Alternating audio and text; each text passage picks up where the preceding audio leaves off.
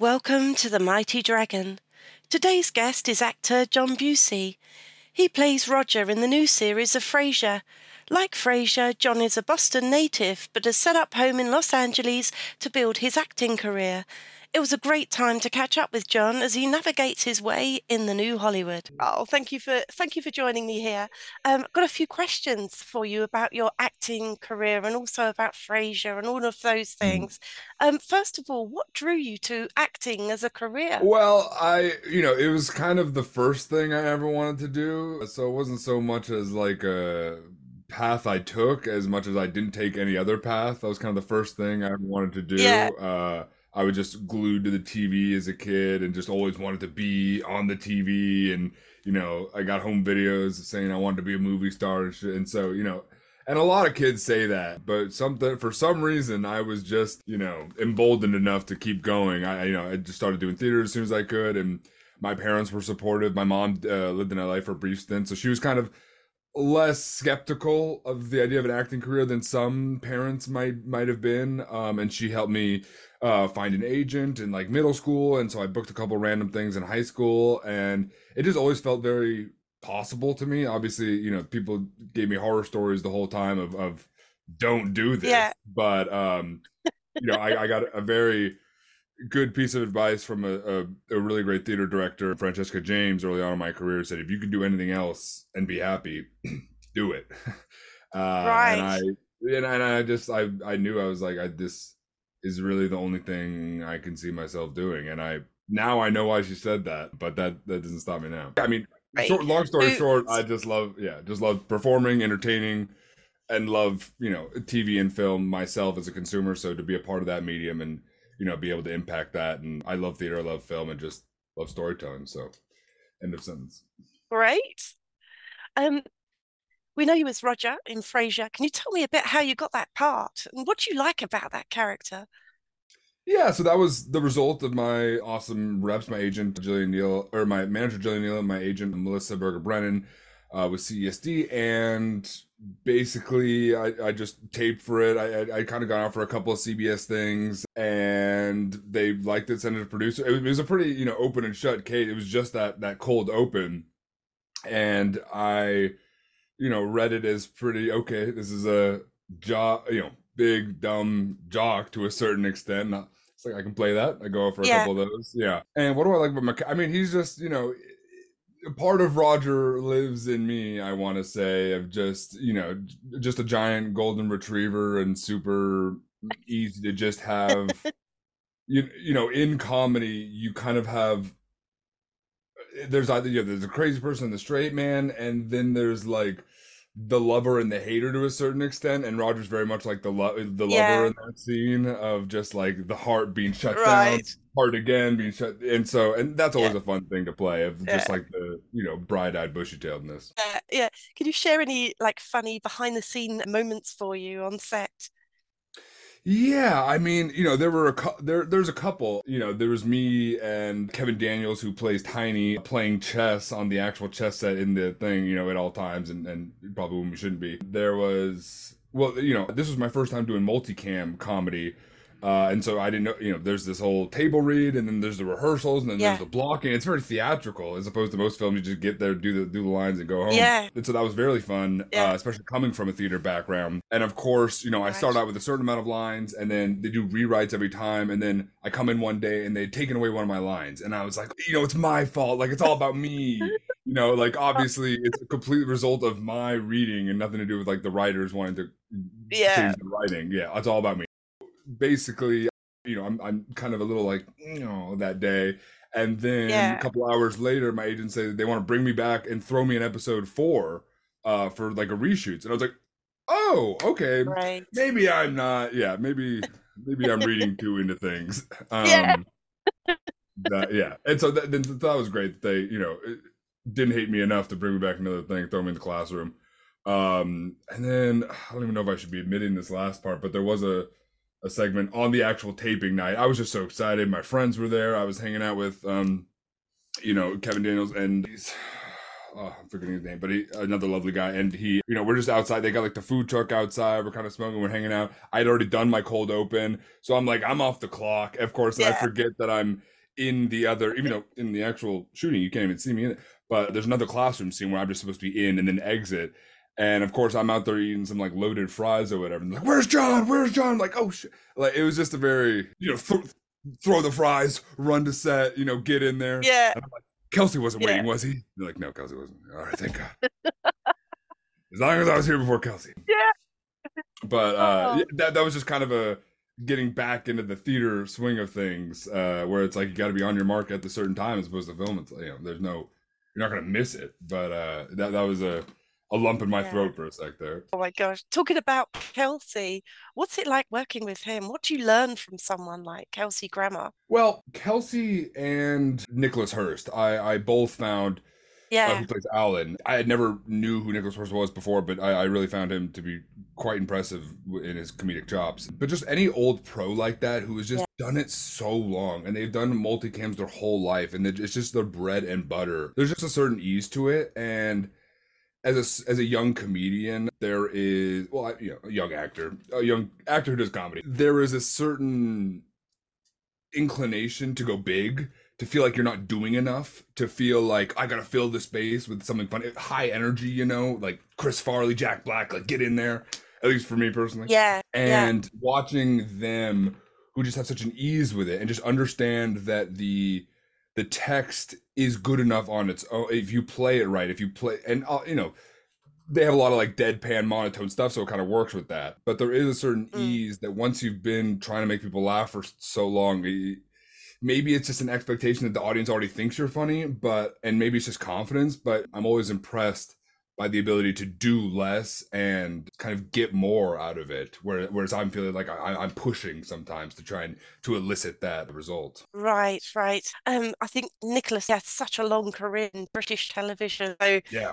how do you prepare for a new character and immerse yourself in that role? Um yeah i mean that's kind of two questions or sorry because uh the you know yeah. Your first idea is just what you get when you get the script for the audition. And then when you're lucky enough to book it, then there's a second series of homework that goes into it. Um, and so with auditioning, you really don't know what they want ever. So it's like, do right. I go with my first thought or my second thought or my third thought? How many takes do I give them? Do I, you know, am I trying to fit the role? Am I trying to subvert the role? Am I trying to be bold? Am I trying to be, you know, low and cool and easy and it doesn't even matter like off yeah. the cuff. Yeah. Um so there's a lot that goes into that and it's a lot of just like on the day how i feel how i read it at that certain point. And there's no point trying to figure out what they want anyway because the casting directors often don't know what they want to a lot uh, yeah. a lot of times so a lot of times you just got to go with your gut. And then that's kind of the jumping off point for when you do get the role. Um and again it kind of depends on the role. Um i'm a big journaler when I know I have a role that has some um some girth to it. I didn't feel the need to journal with Roger. Uh he was a pretty, you know, off the chest feel like I know who this yeah. guy is. Um Yeah. But yeah, well and again with single cam versus multicam it's I find it worlds apart cuz multicam it's all about the script. Um the right. jokes are built in like you just have to find them. Um, just like it's bang joke, bang joke, bang. So like everything can be mined for comedy. It's all in the script, and the script is king. There's no ad lib, so you're not like you have to find what you need to find within the script. Whereas with a lot of single cam, I find that the script is not as king. Um, it's not as paramount, especially if it's a writer director. They're willing to kind of work with you and um, give you, you know, the freedom to use your own language to a lot of to an extent. Um and so when it comes to more of like where the character has more of an arc then i feel the need to kind of figure out who this guy is give him some more history do some more journaling kind of figure out x y and z. Um and you know a lot of it has to come from like conversations with director. I mean i didn't have any conversation with kelsey about roger but uh, on other projects um a lot of it is kind of so you know wondering what the writer's perspective was going into this as opposed to my take because sometimes it's exactly what they wanted sometimes it's completely different you know i, I did a, a, a horror film with andy fickman where I auditioned three times over the course of a month for this one role, didn't get the role, and then he hires me for another uh main Ah. role, which I never auditioned for. And so I'm kind of going into it like, I don't know what you want from me because I've never even read these lines before. Now I'm flying to New York, so I, Oh, I'm like, right, exactly. It's, I, I literally texted him. I was like, Yeah. why did you cast me? And he's like, "He got the look. There was obviously something there. There was Clearly, something right? there So- that So it's really case by case of like who wrote it Yeah. with what intention, you know, and and other parts where I am kind of the subversive pick, um, and I, I'm I'm very different from what they imagined the role to be, um, and then it's kind of like finding that on my own. So it really just comes on like the- on the day. Uh, I feel every time I send an audition, you know. A lot of times I'm like, oh, that was a cool choice. Oh, that was terrible. Blah blah blah blah blah. You never know. Yeah. You never know how they feel about it. what challenges that you've faced in your career and how did you overcome them?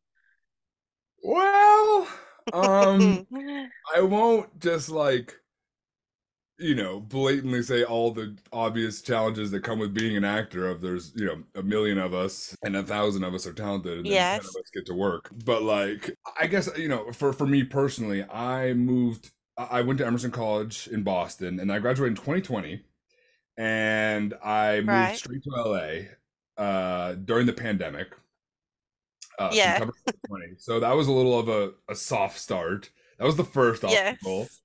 um everything was shut down. No one was you know hiring casting blah blah blah. And it was just kind of a slow start to la and, and luckily i man you know managed to get reps managed to get some work and and and able to land on my feet. And then fast forward two years later and there's a a huge strike with the writers and actors. So that was another kind of Yeah. timely challenge. So I- i'm, I'm kind of coming in in an awkward zone of time but now that that's Mm. over i feel good about the deal. I've, i'm feeling good about 2024 but there there were some hiccups there just out of my control aside from that Yes. I mean, you know, it's interesting from my perspective coming in in 2020, right? Because a lot of people say LA is so different before the pandemic.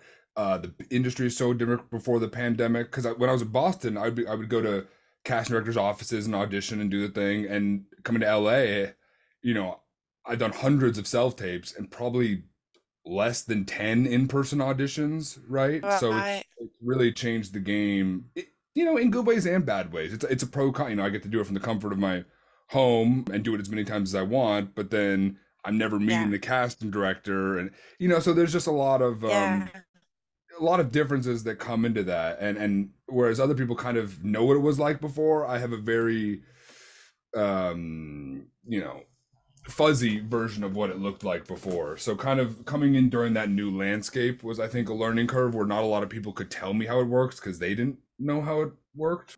So it's been a lot to kind of navigate. You know, luckily I feel right. You know, I'm on Frasier, but Yeah. it's uh, Fantastic. yeah. And besides that, I, I've really been trying to get into voiceover, and I've I have great voice reps and going on for a lot of stuff. But God, that's another tough market. If I thought a tough Yeah. market, voiceover's even tougher. And stand-up comedy as well, right?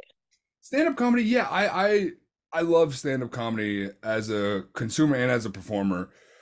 But, you know, at the end of the day, kid version of me did not want to be a stand up comic. They wanted to be an you know, like actors kind of day one dream and stand up comedy was kind of born out of being in LA for a year, didn't have any reps, didn't have any audition, didn't have any leads, didn't have any way to perform. I was just and coming out of a you know, a conservatory theater program where you're doing like, you know, scenes and, and acting, you know, six hours a day with the same people. And it's just so much artistic fulfillment. Um, I kind of felt like I needed some of that. I like I wanted to write, but I couldn't produce something for the life of myself. I, I've written scripts, but you know, the producing part's a whole different, you know, angle. Um, and I just Yeah. that was something that for me, I felt like I could write, I could go to the club and just do. There was no, I didn't need to ask for permission, I didn't need to get funding, I didn't need to get cast. It was just something that I could do. It was something I always wanted to try too. And I was like, "Ah, I'm, I'm fun. You know, it seems like something I would eventually do anyway. So I really got into it for a year and had a lot of fun. I did a couple clubs and just kind of slowed down a little. And it, it my passion for it petered out. And I still Right. do love it, but you know, acting is what I need to do, and stand-up comedy is something I want to do, and I only only Right. have so much like effort and time, and uh, you know, I, I kind of have like my priorities are very clear. So at a certain point, it was like if I'm not getting enough from this, then I don't want to be devoting myself to this as well. Like comedy, like music, like acting, like right, it's its own fucked up ladder to climb. So I'm yeah, yeah. You know, I'm already on a ladder. I'm feeling I'm you know yeah feeling committed to this ladder. That's a great ladder, yes. but not for me. Fair enough. And are there any dream roles or projects that you would like to be part of in the future? God, that's such a hard question because um I, I see movies all the time where I was like, God, I would love to be in that movie. God, I would love to play that part. but like not like they're gonna remake that movie. In terms of like existing franchises or IP, I mean, I don't know. A part like a part of the kid me always wanted to do like a superhero thing, but now in recent years I'm kind of like ah. Uh, not so much, but uh, another nerdy answer is like the Game of Thrones universe, like uh, House of Dragons. Yeah. I feel like that has that show Amazing. has some I was very impressed with that show, you know, especially yeah. with what they did with the end of Game of Thrones and then, you know, oh, it's a, you know, and I read the book, so I was very, I was excited to see what they did with it, and I was really oh. pleased with what they did with it. So I'm, I'm looking forward to season two, yeah. and I w- would love, I think it has legs. I would love to be on season three or four or something, but you know, big dreams. Besides that, voiceover again is something, is a market I really want to break into. I've always loved adult animations and anime, and so um, right. Um, the idea of like voicing yes. an iconic anime character or like comic character for me would be very uh, cathartic. Yeah. Or like a video game character, and then you know my my buddies and I are playing as my character. You know, a, lot of things that would you know be some childhood dreams. Great. How do you balance staying true to a character versus bringing your own unique interpretation to a role? I, I guess I kind of touched on that earlier. Um, yeah. But a lot of it has to do with what just like talking to the director and the writer. In terms of the audition, I you know, it, it depends on the genre, depends on the network, depends on the kind of the directors and like how depending on how descriptive the character outline is, right? So if the character outline is pretty bland and blanket, maybe I'll go with subversive. It's more just like when I'm reading it, what do I hear? What do I think? What do I what scene do I see? And then, you know, a couple of days later I may reread it and then have a thought, oh, I could do it this way, blah blah blah blah blah. Right. I wish I knew exactly. I mean, it's so case by case of like, am I gonna try and give them exactly what they want, or am I gonna try and be subversive with it? And usually it just comes down to like if I have a bold idea that I think is worth doing, then I'll do it. Uh, but if not, I'm not going to try and force um, anything like that. Like I'll, I'll just give them what they want. Um, but you yeah. know, I've always, I've always been a big, you know, ad libber and improver. So I, um, it's, it's set by set, it's very different of how much they want you to do that and kind of take things matters in your own hands. But um, the sets I have been on where there's a lot of improv, I've definitely left my mark on those characters uh, that were not originally scripted that way. Of just I just did a feature film with some with some other young friends this this summer where my character was not really supposed to be as funny or like loudmouthy as I made him, but I just felt the need to punch it up and just like they were like, yeah, yeah you, can, you, can, improv, and I was just like, all right. And so I was just really just trying to make my friends laugh every take. But then, game on. right, exactly. So well, and, and the first time and the first night we shot, the, at the end of the night, they were like, "Wow, John, good improv." I was like, "Was I improving? Was I ad I just didn't. I was like, I was just, I was just hanging out." Um, and so after that, I was like, "All right, if you want it, I'll bring it." Um, and so somehow, kind of, I, I that my I stumbled backwards into a comedic relief role in that, which it's not really what that character was intended to be. But sometimes it just happens like that in terms of like what they need on the day, what I'm feeling, and, and you know, I'd rather try something if I'm comfortable with the director and then say no than um, you know, just keep it to myself and then be watching it back, be like, oh, I wish I that would have been good if I. Of course, I'm going to do that regardless of what happens on the screen. I'm going to be critical of my performance. Why'd you do that? What advice would you give to aspiring actors entering the industry? Um, so much, so much advice. I mean, I would give that same piece of advice. If you can do anything else, do it. Uh, it's a you know a fucked up industry unless like, un- if you can live doing something easier, if you can you know uh, be on your deathbed and be like, you know what, maybe I did go out and try it, but you know, it's a lot of time and effort and commitment with very little reward. It's a lot more, um, you know, glamorous from the Instagram page. Um, yes. Right. But like you have to love doing it. Like I'm sure this isn't groundbreaking stuff, but don't do it for the you know the clout or the fame. Like do it because you love acting. Because if you're going to be auditioning every single day with these scripts, um, even if it does get frustrating at times, like you you still have to have fun.